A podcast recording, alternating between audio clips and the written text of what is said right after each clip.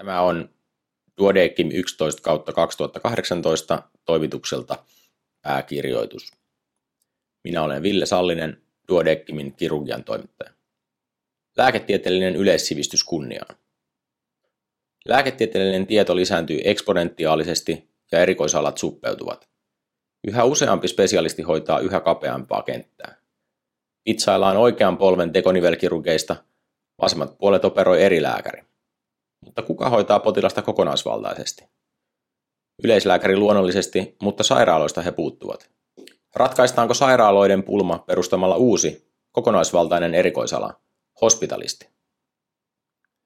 Lääketieteellinen yleissivistys tuntuu olevan uhattuna. Ajassa, jossa keskitymme yhä syvemmin pienempiin yksityiskohtiin, on meillä kaikilla myös selkeä tarve säilyttää laajempi näkemys medisiinan kentästä. Tähän oivan välineen tarjoaa joka toinen viikko ilmestyvä aikakauskirja.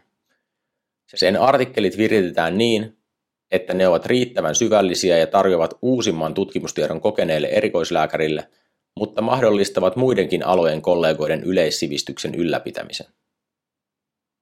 Missä tästä hoitolinjan muutoksesta on tiedotettu, kysyi somekommentoja taannoin erään tulehduksellisen tilan mikrobilääkkeettömästä hoidosta. Aikakauskirja kuuluukin jokaisen itseään kunnioittavan lääkärin lukuvalikoimaan. Oppikirjoihin tuoreen tieto rantautuu aina hieman viiveellä. Sivistystä tarjotaan nykyään myös podcasteina, sillä tämäkin kirjoitus on kuunneltavissa.